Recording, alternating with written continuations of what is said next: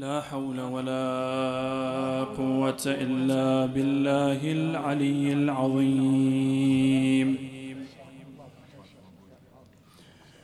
إنا لله وإنا إليه راجعون. صلى الله عليك يا سيدي ويا مولاي.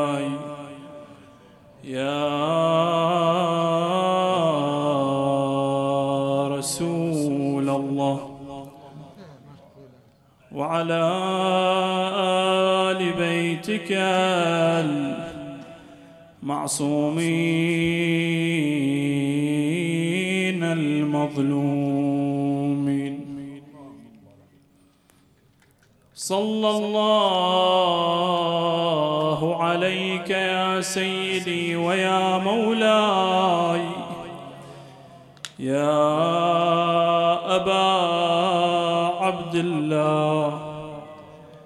يا رحمة الله الواسعة ويا باب نجاة الأمة وسراج الظلمة وأبا الأئمة يا غريب يا مظلوم كربلاء يا ليتنا كنا معكم فنفوز فوزا عظيما. وجه الصباح علي ليل مظلم وربيع أيامي علي محرم. والليل يشهد لي بأني ساهر.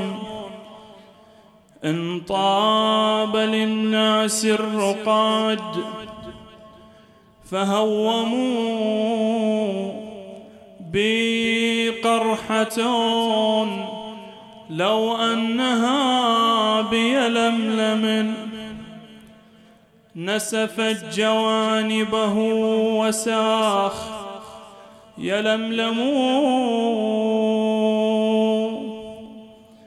قلقا. تقلبني الهموم بمضجعي ويغور فكري في الزمان ويتهم من لي بيوم وغن يشب ضرامه. ويشيب فود الطفل منه فيهرم ما خلت أن الدهر من عاداته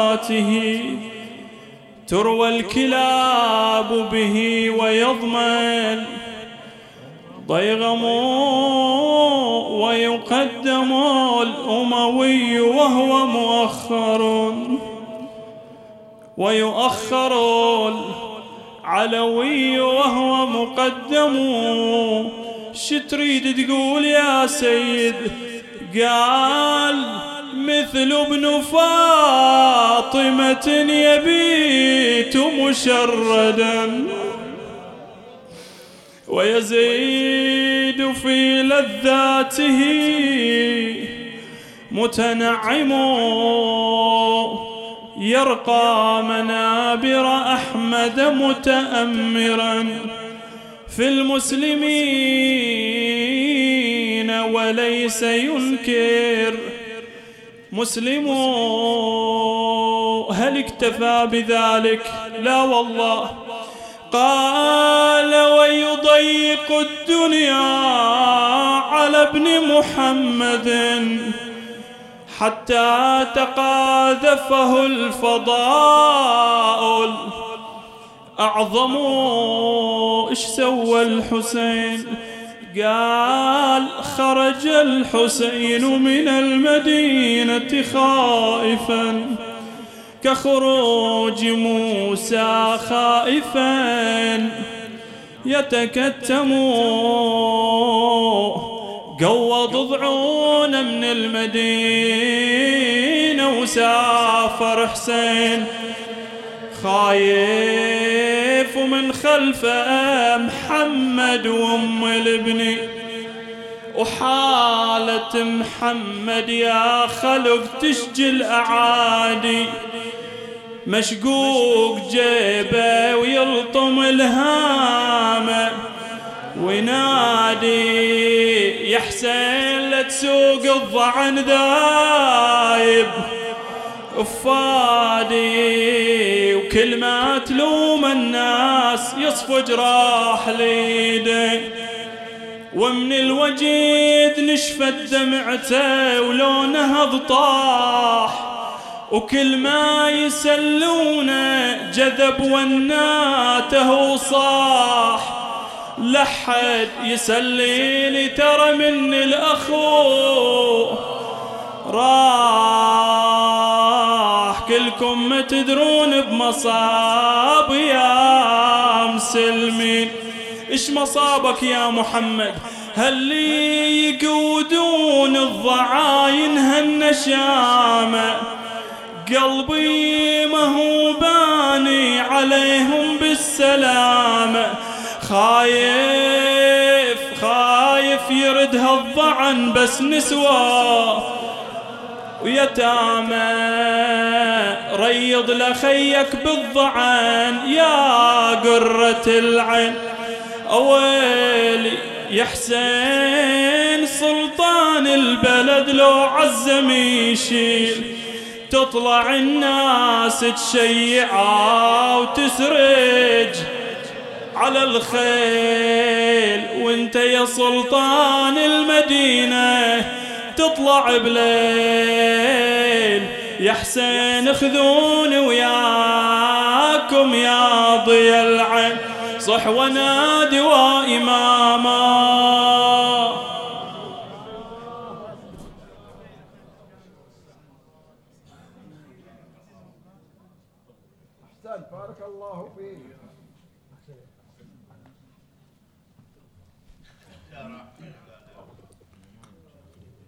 ابن الحنفية الجل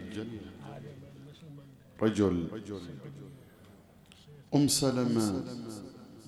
تتصبر خبرة الحياة وعرفتها.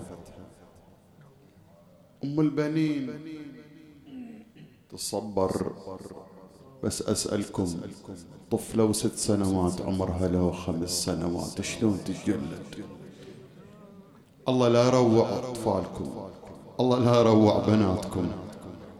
طفلة وتشوف الأهل شايلين. وليل مظلم وما حد بقى. وتقول سكينة خرجنا في ليلة ذات برق. وطلعت تنادي. خذني يا أبويا وياك لا لي متى تعود. ضمها صدره والدمع يجري. بالخدود وقالها يا بنت القلب زيتي لهيبة. بنية رد المنازل يا حزينة واندبيني. وقطع الرجا مني ولا تترقبيني صاحت يا أبويا فرقوا بينك وبيني وصدت لأبو فاضل تنوخ وتنتخيبه أبو فاضل باب الحوايج يا مضيف الخطار يا مكرم الزوار. وخريت حبيد وراس صعب المراس. تقول له يا عم فراق أبويا يشيب. توسل بابويا حسين ياخذني. روحي ترى راحت يا سردال الحريم. متعجبة منكم يا فرسان الحمية. كلكم غيورين وشيمكم. هاشمية نشف يا عمي دمعتي والتفت ليا. وخاطب أبويا لا يخليني غريبة يقول له يا اخويا هالبكى والنوح فتني وبنتك تراهي هل عليه ذوبتني. قال ليش أسوي وكتبت الله قيدتني. هذه ما هي مكتوب تتودى سبيه هذه ما هي مكتوب تتودى هدية وياي ولا يا أخويا من سبايا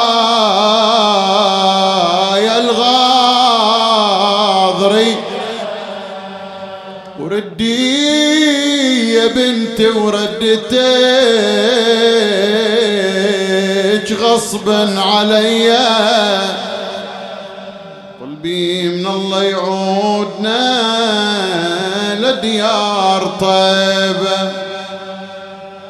وسيعلم الذين ظلموا أي منقلب ينقلبون والعاقبة للمتقين. ولا عدوان إلا على الظالمين.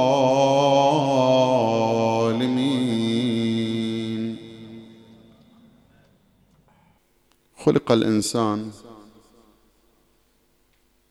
من مادة وروح والمادة هي الجسد وهو يفنى يبلى. مآله للتراب. والروح تعود لبارئها. الجسد والذي استطاع العلم الحديث أن يسبر أغواره وأن يكتشف أسراره. بل وتمكن من تشريح قطعة قطعة من جسد الإنسان حتى عرف شرايينه وعروقه وعصبه بل وعرف في الدم ما لا يرى بالعين المجردة حتى وصل إلى علم الجينات وغيره. وأما الروح فبقت مجهولة ماهيتها إلى اليوم. يسألونك عن الروح. قل الروح من أمر ربي. وما أوتيتم من العلم إلا قليلا. للجسد اسقامه وعلله وامراضه وللروح أيضا سقمها وآلامها وأمراضها. الروح والقلب والنفس والعقل. يمكننا بالطب والعلم أن نسكن آلام آلام الجسد وأن نهدئ انات الإنسان من الألم. أقراص وعقاقير طبية. وقد يصل الأمر إلى تدخل جراحي. وأما الروح فأمرها صعب مستصعب. كمال الأم... كمال الجسد أمراضه فللروح أمراضها. ومن بين هذه الأمراض مرض يعرف بالوسواس.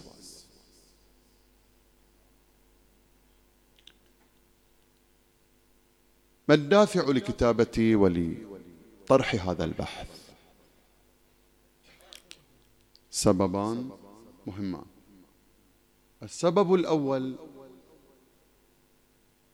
وإن كان هذا المرض قديما وهو ما سوف نتطرق إليه في زمن الأنبياء والأئمة. لكنه بدأ يزداد شيئا فشيء. حتى تتعجب من نسبة الازدياد وإن لم تكن عندنا إحصائيات لما قبل هذه السنوات العشر إلا أن الأرقام تزداد أكثر وأكثر. والسبب الثاني ليست الخطورة في المرض بعينه وإنما لآثار المرض. فيكفينا الأمراض النفسية المترتبة على هذا المرض كالاكتئاب والانهيار العصبي وغيره. وكالوسواس القهري. بل والآثار الاجتماعية. فمن عام الف فمن عام 2018 وإلى عام 2020 تقريبا. وفي غضون سنتين الزيجات التي لم تتم وحالات الطلاق الكثر من المحاكم الجعفريه والتي يرجع مآلها وسببها لهذا المرض رقمها مخيف.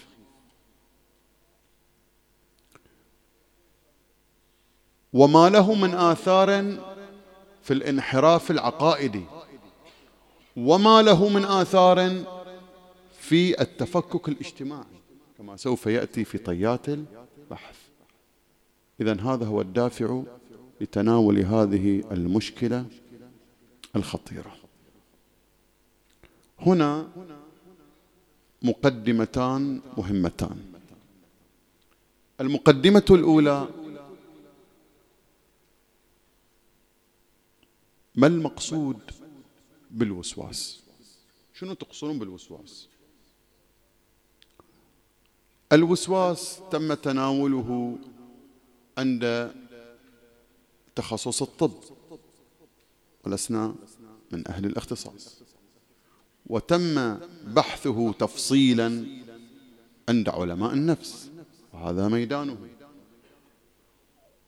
وبحث من خلال الآيات القرآنية ومن خلال الروايات أي من خلال الجانب الديني وهو ما نريد أن نقف عليه في تعريف الدين والروايات والآيات القرآنية لمعنى الوسواس. يقولون الوسواس هي خواطر النفس وحديثها. خواطر في النفس حديث في النفس. السيد البهشتي قدس الله نفسه الزكية يضيف حيثيتين مهمتين. يقول كل البشر عندهم خواطر كل الناس عندهم حديث للنفس. متى ينطبق على هذا الحديث وهذه الخواطر أنها وسواس في حالتين. الحالة الأولى هو ترتيب أثر على الخواطر والحديث. ثلاث مرات يروح يصك الباب ويرجع وبعد مو متأكد. الله أكبر يقولها ويقطع ويعيد الله أكبر من جديد. هذا ترتيب الأثر. إذا ترتب الأثر على الخواطر والحديث دخل في دائرة الوسوسة. الثاني أن تتكاثر خواطر الإنسان وحديثه بمقدار لا يمكن أن يمنع الخواطر لكثرتها كما وكيفا. مثل يقول دكتور محمود البستاني يعبر عنها بتعبير جميل في كتابه المعروف بعلم النفس الإسلامي. يقول مثل البكتيريا الانشطارية. هذه البكتيريا تنشطر إلى شطرين وكل واحدة تنشطر إلى شطرين آخر وهكذا. فيقول كالورم الذي لا يمكن أن يحاصر في بعض مراحله. إذا هذا هو الوسواس. هذه المقدمة الأولى. المقدمة الثانية. عندنا في علم المنطق. يبحثون في مقدمات العلم. يقولون شنو هو العلم؟ شنو مراحل ومراتب العلم؟ هذا من أهم مقدمات علم المنطق. مثلا يقولون عندنا الوهم. الوهم هو في الواقع يتصور صاحبه أن صورته الذهنية مطابقة إلى الواقع وهو لا صورة مطابقة إلى الواقع أبدا. يعني يتصور ما عنده من شيء ومن أمر في عالم ذهنه هو عين الواقع وفي الواقع لا علاقة ولا وجود للواقع في شيء. طبعا راح أرجع إلى هذه المفردة. عندنا الاحتمال عشرة وثلاثين بالمئة. حتى تزداد النسبة فتصل إلى الشك وهي تساوي الطرفين. فإذا ما زادت عبر عنها بالظن كالسبعين والثمانين بالمائة فإذا تمت نسبة المئة قالوا عنه اليقين والعلم.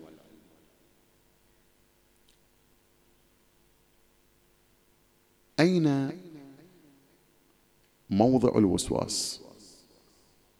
ولد من رحم إما الوهم أو الاحتمال أو الشك.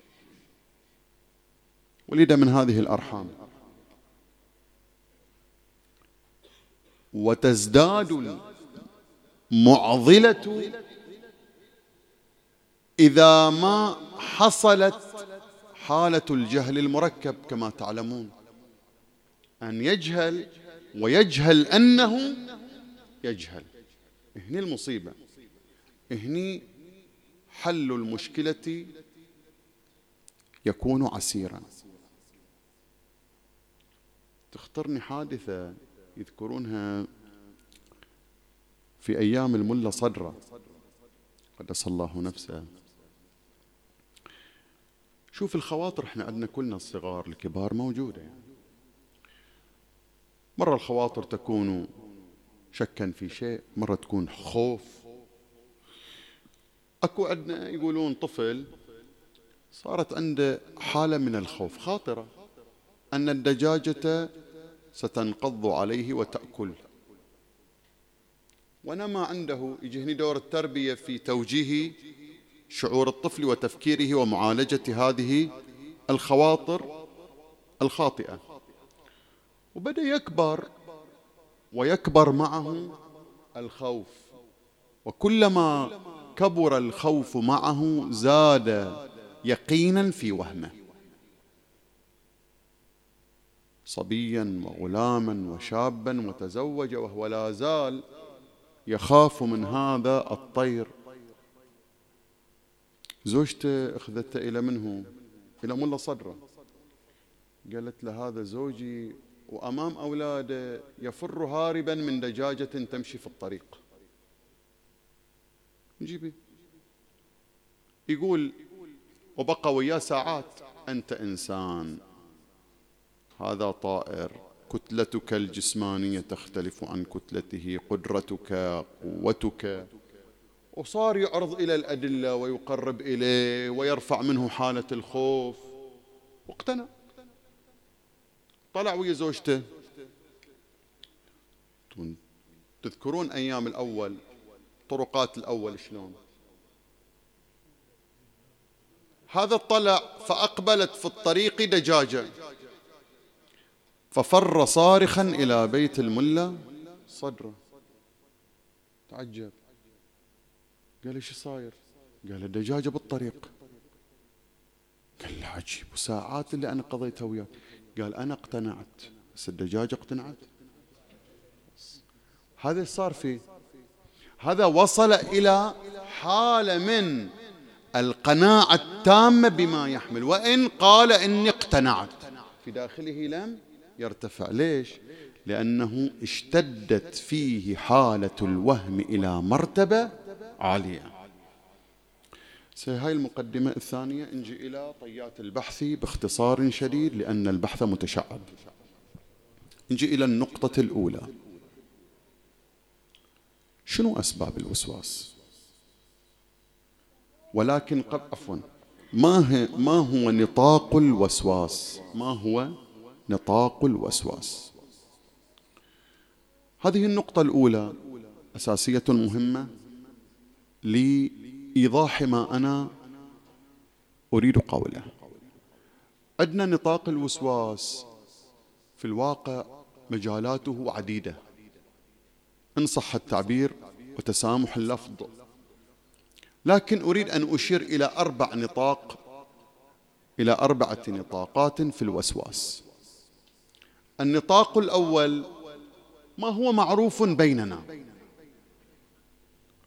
وهو في العبادات والأحكام الشرعية الطهارة والصلاة والمفطر وغير المفطر والصوم والحج والطواف وما إلى ذلك. وهذا هو أوضح كلمة إذا قالوا فلان مبتلا بالوسواس. فيعيد الصلاة مرة ومرتين وثلاث. ولا يطمئن بغسله ولا يحصل له اطمئنان بطهارته وهكذا. هذا النطاق الأول. النطاق الثاني أعوذ بالله هو أخطرها. وهو الخواطر وحديث النفس في الأمور العقدية في العقائد في أصول الدين فيما يؤمن به. هذا النطاق الثاني. وهذا روايات عدة عندنا موجودة في هذا الباب. النطاق الثالث في العلاقة مع الآخرين. اثنين يتكلمون.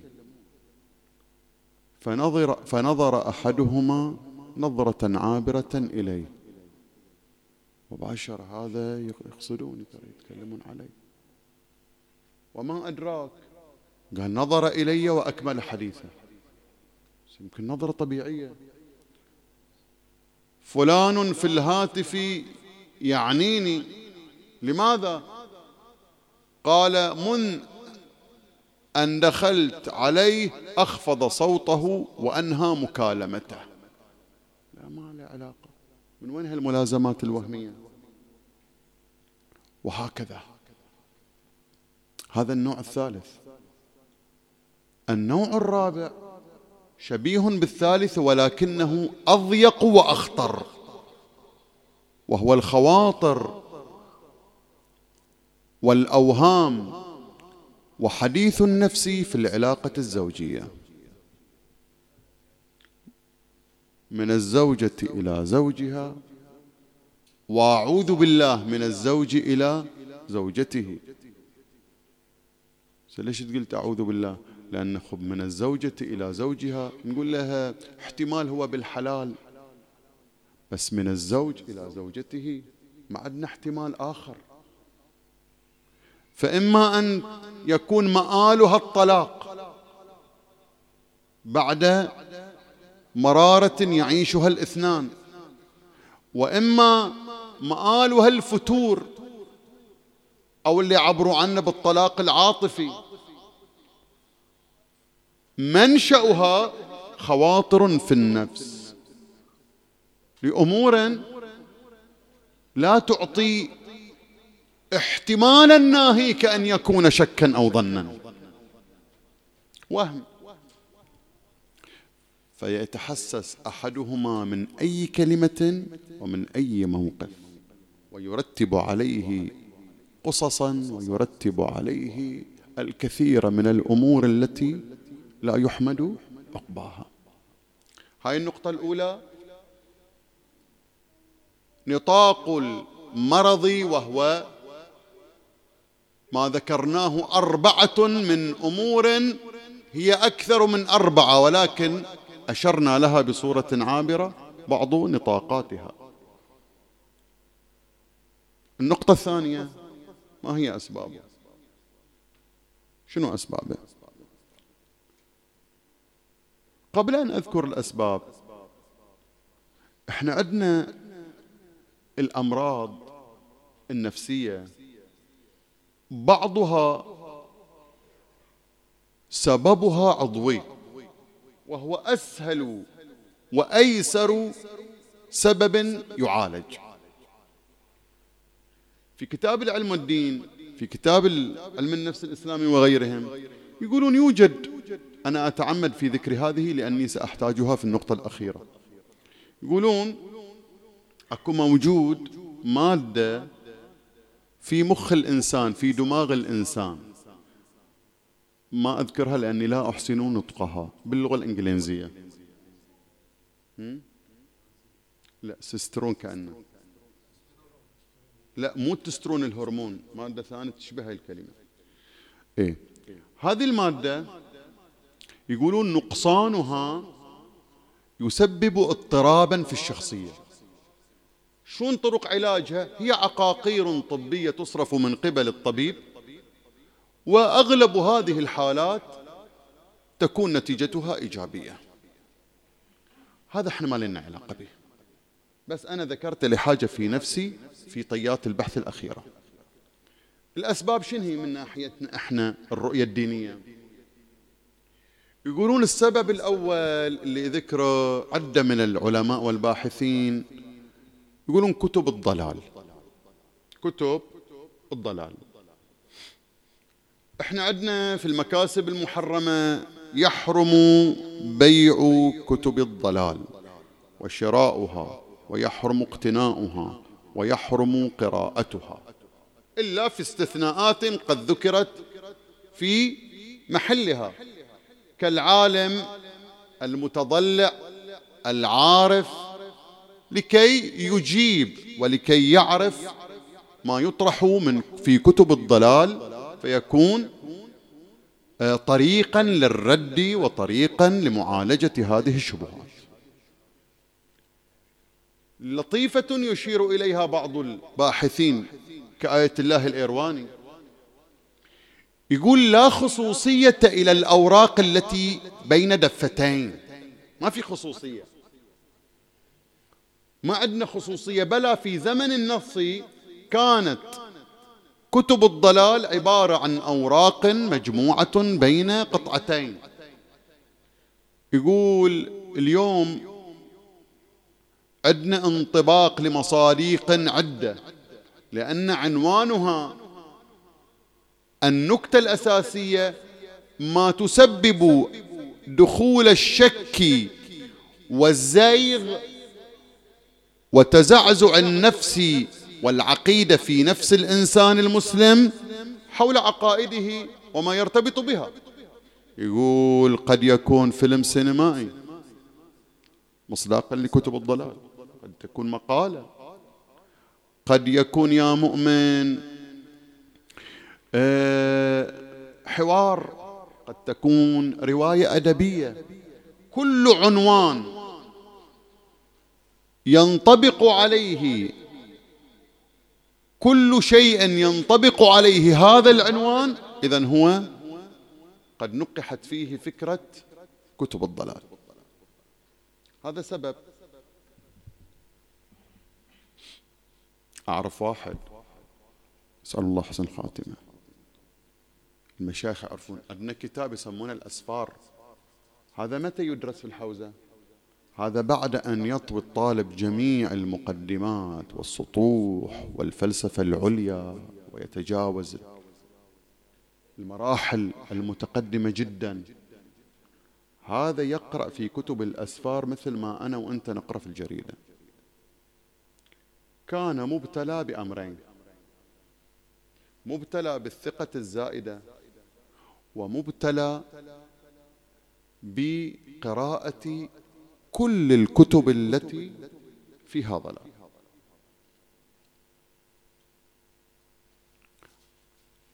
قطع شوطا في البحث الخارج. اليوم هو في أحد البلدان الأوروبية ملحد. ملحد. يقول لي أحد أقربائه يقول أقول ليش أخبار فلان؟ قال فلان نادم على كل تكبيرة إحرام نطق بها.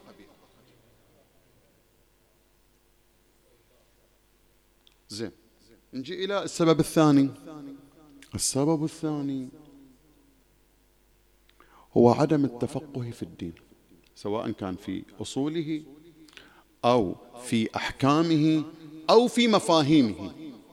بهاي الثلاثة عدم التفقه في الدين في أصول دينه في شريعته وأحكامه الفقهية في مفاهيم الدين.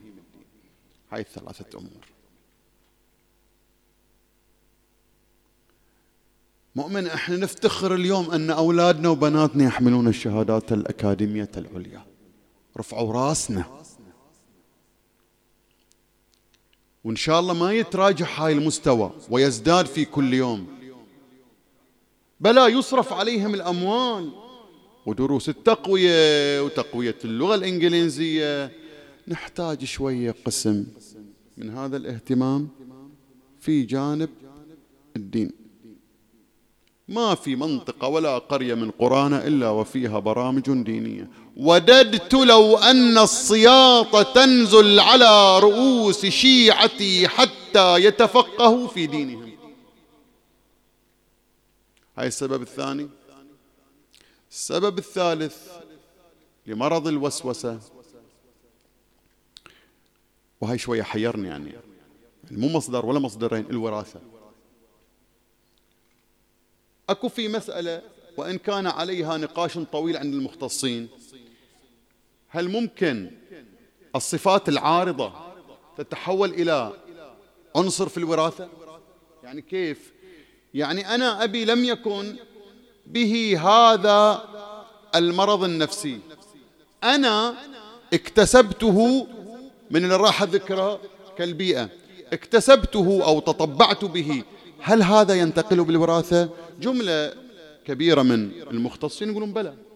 إحنا عندنا الروايات أيضا تؤكد. ويوم من الأيام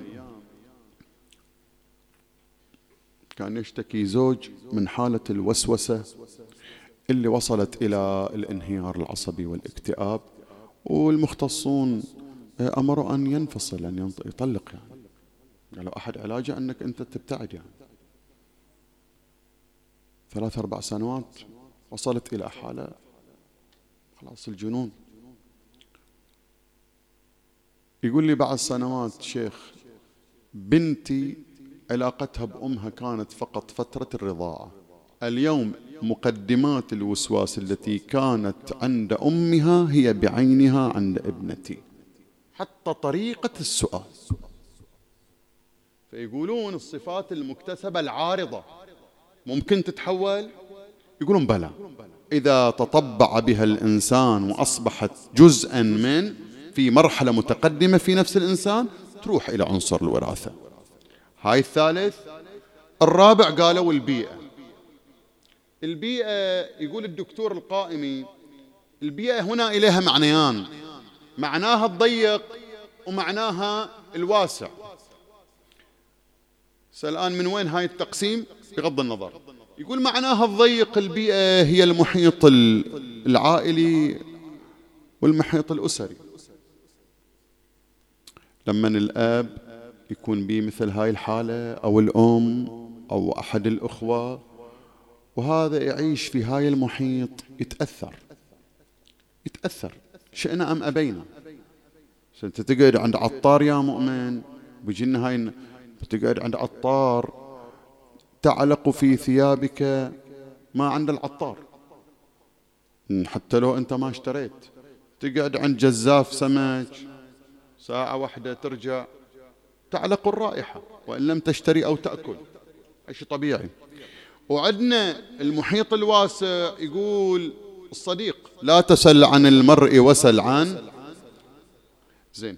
يقول الزميل زميل العمل محيط العمل المدرسة بيئة الجامعة بيئة السفر بيئة. يقول حتى وسائل التواصل الاجتماعي بيئة. ليش؟ قال البيئة شنو هي؟ نكتة البيئة ماذا؟ ما أرى ما أسمع ما يحوط يقول لذلك النظر إلى وجه الكعبة عبادة. شنو هالتأثير؟ يقول بيئة. هذا أثر البيئة. النظر إلى وجه العالم عبادة هي أثر بيئة.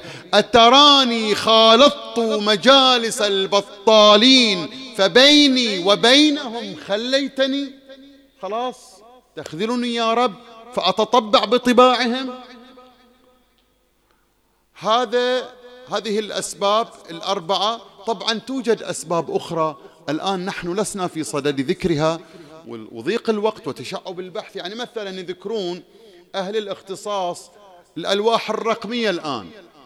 هاي الأجهزة الإلكترونية. وما فيها من آه، ألعاب وما فيها من برامج آه، فتجعل من من من أعصاب الطفل وتجعل من أعصاب لاعبها بهيئة وبكيفية قد برمجت لها سابقا. أكو في مقال لطيف. وهذا المقال أنا ما أدري هو صح لو, لو خطأ لكنه واقع. هذا المقال مترجم من اللغة الإنجليزية. يقول صناعة الأفلام في العالم الغربي دون أن أذكر الاسم المعروف. يقول كانوا يوم من الأيام يرفعون الاستيحاش عند المسلمين في النظر إلى كؤوس الخمر حتى أصبح الأمر مألوفا وطبيعيا أن تنظر إلى كؤوس الخمر تقرأ وما عندك أي شيء. ما في أي استيحاش. مع أنها معصية شرب الخمر. والجلوس على طاولة مائدة الخمر حرام. زين. يقول اليوم توجد مرحلة في الفن في الإعلام والتمثيل أن يت أن يجعلوا من المشاهد يتذوق شرب الخمر. يتمنى شرب الخمر. هذا يا مؤمن آه، بطريقة المزاح التي نشاهدها وما شابه أثرت. فالبرمجة في هذه الألعاب الإلكترونية أيضا برمجة مختصين كيف تجعل من لاعبها ومن الطفل والناشئة ينشدون إلى حالة فوق الطبيعية. هذه تسبب اضطرابا في الشخصية. عندنا في الطعام والشراب يا مؤمن. أيضا آثار. أيضا إليها آثار. سنجي إلى المحور الثالث النقطة الثالثة. شنو آثارها؟ إليها آثار؟ آثارها كثيرة. أشير إلى بعض هذه الآثار. الأثر الأول الإلحاد. الأثر الأول الخروج عن الدين.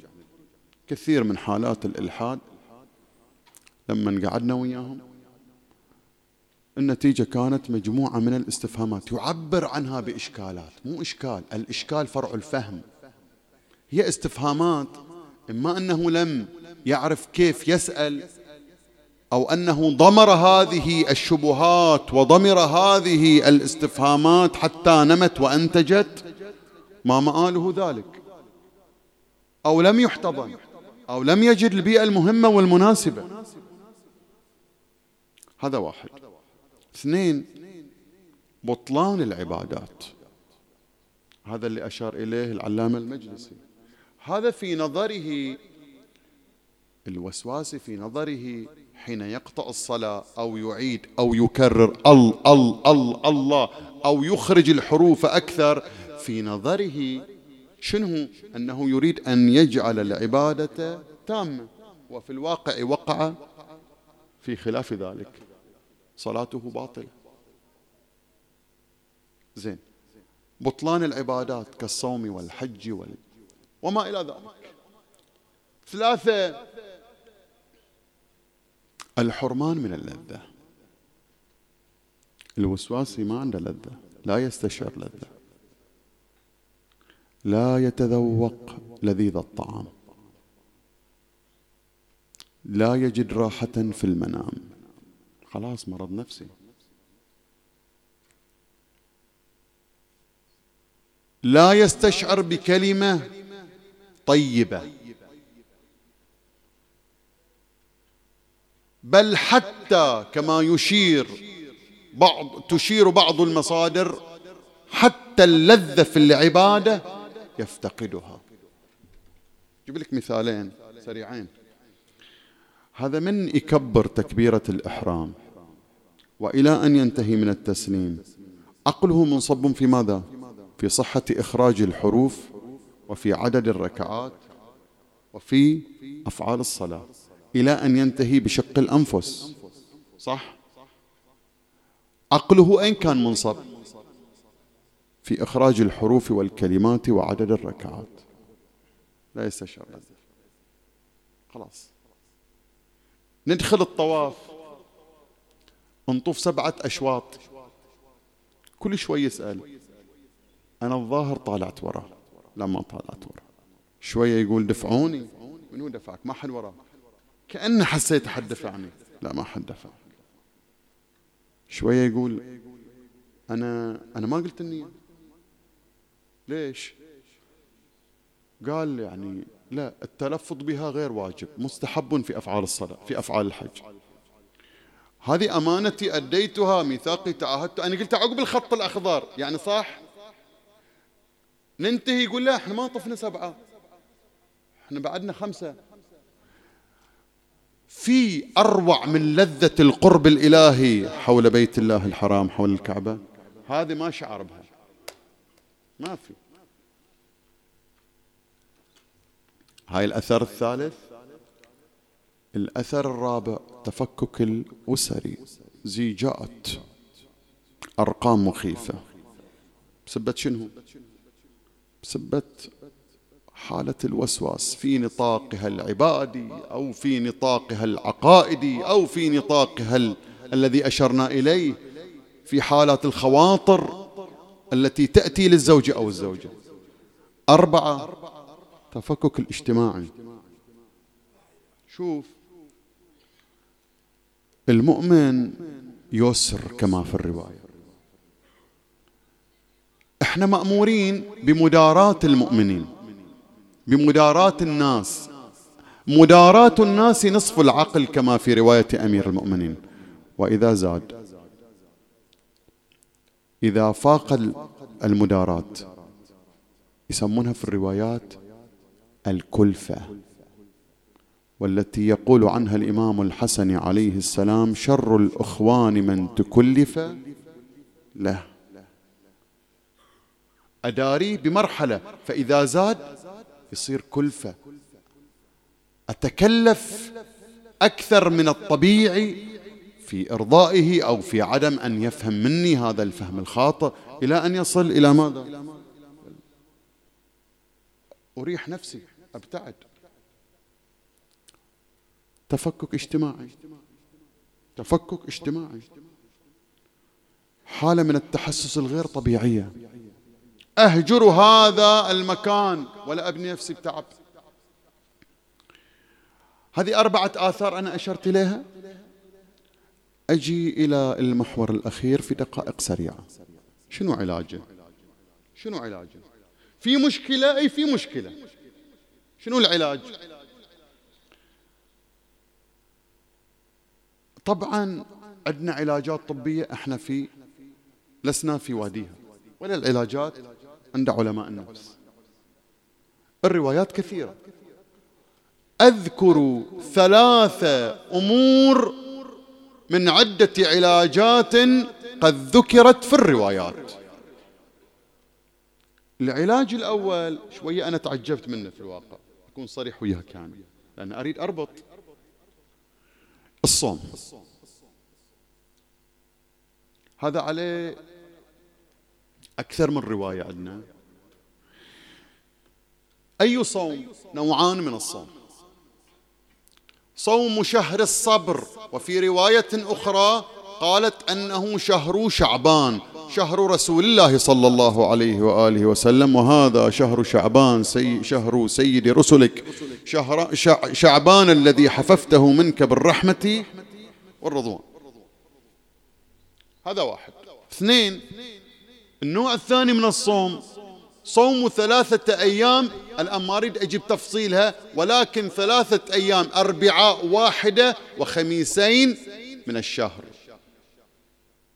ثلاثة أيام وطبعا هذه الثلاثة أيام فعلا في الإحصاءات التي آه، نقيمها في عشر سنوات نسبة علاج الصوم كان له أثر مجدي. صوم ثلاثة أيام من الشهر أربعة واحدة وأسبوع وخميسين. اللطيف في كتاب العلم والدين مترجم من اللغة الفارسية إلى العربية. اللطيف. شفت هاي العبارة اللي قلت إليكم في البداية. في الدراسات الحديثة اكتشفوا أن هذه المادة التي في الدماغ أن الصوم يهيج الغدة التي مسؤولة عن إفراز هذه المادة بمقدار ما يحتاجه المريض من عقاقير. على أي حال. نجي إلى اثنين. سريع.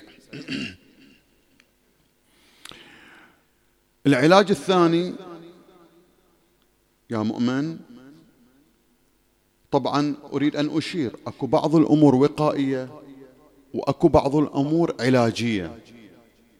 يعني التفقه في الدين هم هو وقائي وهم هو شنو؟ وهم هو علاج. هم وقاية أن أقع في الأخطاء الشرعية والانحرافات الفكرية والعقائدية وهم هو يعالج أيضا ما عندي. ثلاثة الأذكار. ثلاثة الأذكار. مجموع وخلاصة الأذكار التي ذكرتها الروايات أشير إلى خمسة سريعا. الأول الإكثار من قول بس الإكثار من قول آمنت بالله ورسوله. اثنين الإكثار من الحوقلة لا حول ولا قوة إلا بالله العلي العظيم. ثلاثة الإكثار من الاستعاذة أعوذ بالله من الشيطان اللعين الرجيم. أربعة الإكثار من التهليل لا إله إلا الله. خمسة الإكثار من الصلاة على محمد وآل محمد.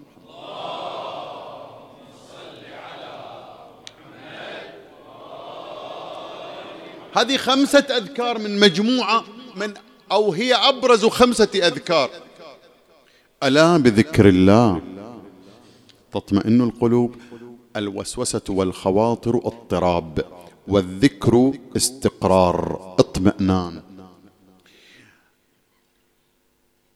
الآية الأخرى ختام البحث واعتذر على الإطالة.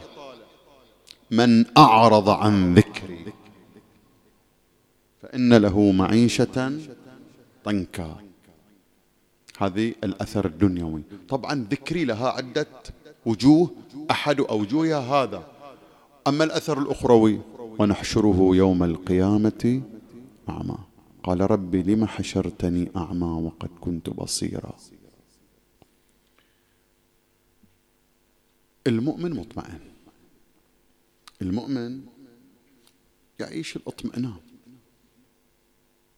يقول لا نبالي. وقعنا على الموت. أم وقع الموت؟ اطمئنان غريب متصنع. ما رأيت صنع الله بأخيك. تقول ما رأيت إلا. اطمئنان ترى ما تصدر من غير المطمئن. فإذا ما نظرنا إلى قوله تعالى ومن يتق الله يجعل له فرقان يرى الحق حقا. فإذا ما ارتقى قال الحديث اتقوا فراسة المؤمن فإنه ينظر بعين الله. لا تلفونات ذيك الأيام لا فاكسات لا واتساب لا طيارات لا باصات. شلون عرف بأن معاوية مات؟ إي بلى عندنا رواية موجودة في مقتل المقرم تذكر أنه رآه في عالم المنام. يصلي صلاة المغرب في مسجد جده رسول الله. فإذا من فتل من صلاته جاءه رسول. قال له السلام عليك أبا عبد الله عليك السلام. قال له الأمير يطلبك الليلة. قال له ما عهدنا بأنه يفتح باب مجلسه ليلا. لما طلبني؟ قال لا أعلم. وما على الرسول إلا البلاغ المبين. قال له خير. خرج عند باب مسجد رسول الله وإذا عبد الله بن عمر واقف. مضطرب. قال له أبا عبد الله. قال له بلى. قال له لقد طلبني الوليد هذه الليلة. قال له وقد طلبت. قال له عجيب. هم أنت طلبك؟ قال له بلى. قال له ليش طالبيننا؟ قال له معاوية مات. هذا 15 رجب والحادثة 23 و 24 رجب. 60 للهجرة. قال خب معاوية مات وش لنا علاقة؟ قال له وقد جعل يزيد ابنه خليفة من بعده. قال له والمطلوب من عندنا شنو؟ قال له البيعة. قال له تروح أبو علي؟ قال له إن ذهبت فبيدي. إن شئت وإن لم أشأ لم أذهب. له خير. جمع أهل بيته إخوانه أبناء عمه أخبرهم بالخبر. وكل أدلى بدلوة. أخوه عمر الأطرف تكلم ابن الحنفية تكلم كلهم تكلموا. تقول بعض أهل السير فاستأذن العباس أخيه الحسين سيدي ومولاي. تأذن لي؟ قال له تفضل. قال له أنت إمام مفترض. طاعة إن شئت ما منعك أحد وإن لم تشأ فلن يجبرك أحد. قال بس عندي طلب. قال له ما طلبك؟ قال له تروح أبو علي إحنا نحوطك. إذا إجت ضربة تجينا أحنا. ما تروح بروحك أبو علي هذا اثنين يغدرون يفتكون. أجابه الحسين يقول طلع الحسين يحوطه ليوث بني هاشم أسباع وضياغم. وصل عند الباب قال المطلوب أنا ما تدخلون وياي. إن خرجت وإلا إذا سمعتم صوتي قد اعتلى فادخلوا إلي. دخل. وإذا بالوليد بجنبه مروان. قال له أبا عبد الله لقد مات معاوية ونعى له معاوية. وقال له بعد تعرف يزيد خير خلف لخير سلف. قال له شو تريد؟ قال له تعرف يعني مسلمين وشؤون المسلمين وبيعة. قال له هذه أولا ما هي بساعة بيعة؟ جابني في ليل وظلام. ثانيا هذا شأن المسلمين. خلينا نشوف الأمر قال له خير ما تقول. وهو طالع. وإذا مروان يهمس في أذن الوليد احبس الرجل فإن بايع وإلا فاقطع عنقه. التفت الحسين. روح علي بن أبي طالب بين جنبي ابن حيدرة ابن الكرار غير فرار. أبي الضيم قال من؟ ابن الزرقاء كذبت وأثم. ألا فاعلم؟ ومن هنا انطلقت ثورة الحسين. ألا فاعلم نحن أهل بيت النبوة وموضع الإمامة ومعدن العلم ومختلف الملائكة ومهبط الواحي بنا بدع الله وبنا يختم. ويزيد الرجل فاسق فاجر لاعب القردة شارب الخمرة مستحل النفس المحرمة ومثلي لا يبايع. ارتفع صوت الحسين. وإذا يقول ملا عطية هذه الصورة رائعة يقول هجمة اليوث الحرايب والشعور من الثرى. يتقدم أبو فاضل. قد شهر سيفه مرني سيدي أبا عبد الله أدحرج لك الرؤوس في قصورهم الساعة. أمر الحسين أن تغمد السيوف في جرابها وأخرجه الحسين قوة. أبسألك الحسين رجع بيته ينام أبو علي. ينام أبو علي. يتقلب هذا الدين اللي صرف عليه رسول الله عمره 23 سنة بذل جهوده و28 معركة طاحنة. هذا الدين اللي صبرت الزهرة تسمع صوت أضلاعها تتكسر عشان دين رسول الله. هذا الدين اللي صبر علي بن أبي طالب من أجله. هالدين اللي تجرع الغصص الإمام الحسن. هذا الدين اللي بذلوا فيه الغالي والنفيس. وإذا يرقى منابر أحمد متأمرا. في المسلمين وليس ينكر مسلمو ما قدر أبو علي ينام قلقا تقلبني الهموم بمضجعي. يقولون صبغ الوضوء وضع أمته وتردى برداءه. ولبس خفني عليه. عند الباب وهو يريد يطلع إذا بصوت من خلفه. أبو علي من زينب؟ فلتك زينب. أما أما غفالك جف قلت لأبا عبد الله. ألا تعلم أن شقيقتك أختك زينب لا يغفو لها جفن وهي تعلم أن أخيها يتقلب على فراشه؟ وين أقدر أنامني ما أنام أبو علي وين تطلع نصف الليل وظلام وعدوان قال لها أخي أسألك سؤال. إن أصابك هم أو غم ما تصنعي قالت أحدث بهمي وغمي أحب الخلق إلي وأنا رايح أبث شكوى إلى جد رسول الله. وصل يا مؤمن إلى القبر الشريف لصق خده بتراب قبر جده بشكوى أنا ما أطيل لكن أنت صاحب الدمعة والصرخة. واليوم الخطيب مالكم الدمستاني. إيش قال أبو علي؟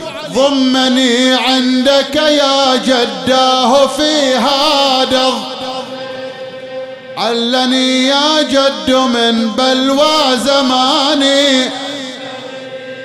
ضاق بي يا جد من فرط الأسى كله.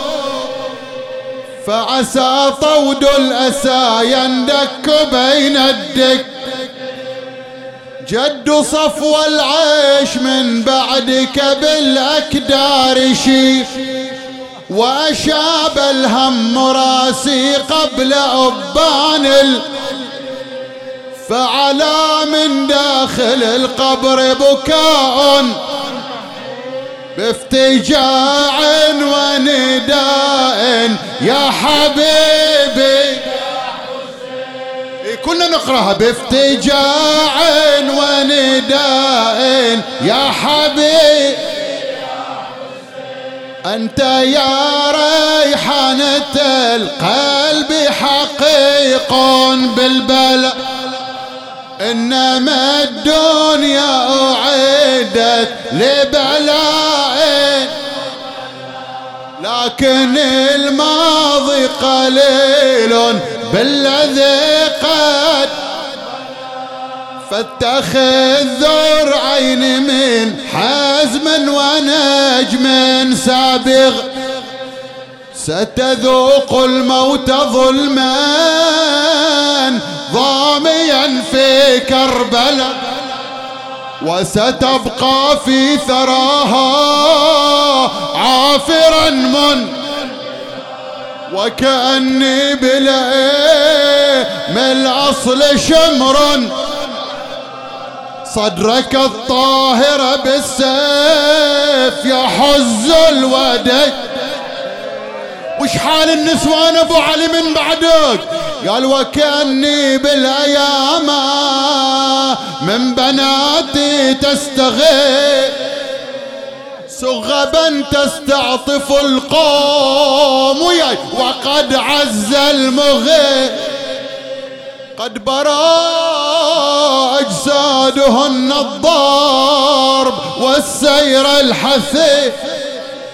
بينها السجاد بالأغلال مصفود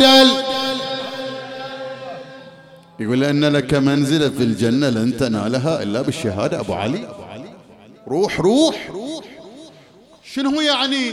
قال توكل على الله وكربلاء عنك. يقول ملا عطية ودع قبر جدة ورجع والقلب ممرود. يا مروضة الزهرة يا ونونتل وسمع ون خفيفة دقيقتين ثلاث يا الله يعودك. الله يشافي مرضاكم. بحق غربة الحسين الطريق الله يقضي حوايجكم ويجمعكم ويا أحبابكم. سمع ونا من داخل القبر. يا مسمومي ويا مذبوحي عليكم لا اجذب حسن يا حسين يا ولادي عليكم ذا يبف لنوحا وين دمع بادي وعليكم لا يودع قبر أخوه ما يودعه. أبو علي ضريحك مئات الملايين. جي. وقبر أخوك أبو محمد مهجور. يلا بيت الصرخة أبو محمد حاضر اليوم. تخاصر على قبر العظيم. دا يعلم الله. بحزان قلبه يوم صاح هذا يا خويا اللي علينا قدر سمك ذبحي من قبل تكوين الوجود. خرج الحسين من المدينة خائفا. اقضي حوائجنا يسر أمورنا تشوف كروبنا شافي مرضانا. قفوا جميعا للسلام على الحسين. مدوا أيديكم إلى حيث الحسين. اسألوا الله أن يكتبكم من زواره طلبوها من عند أبو علي. صلى الله عليك يا أبا عبد. صلى الله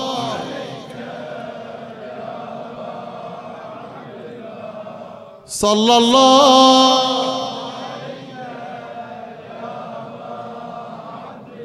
والفاتحة مع الصلوات.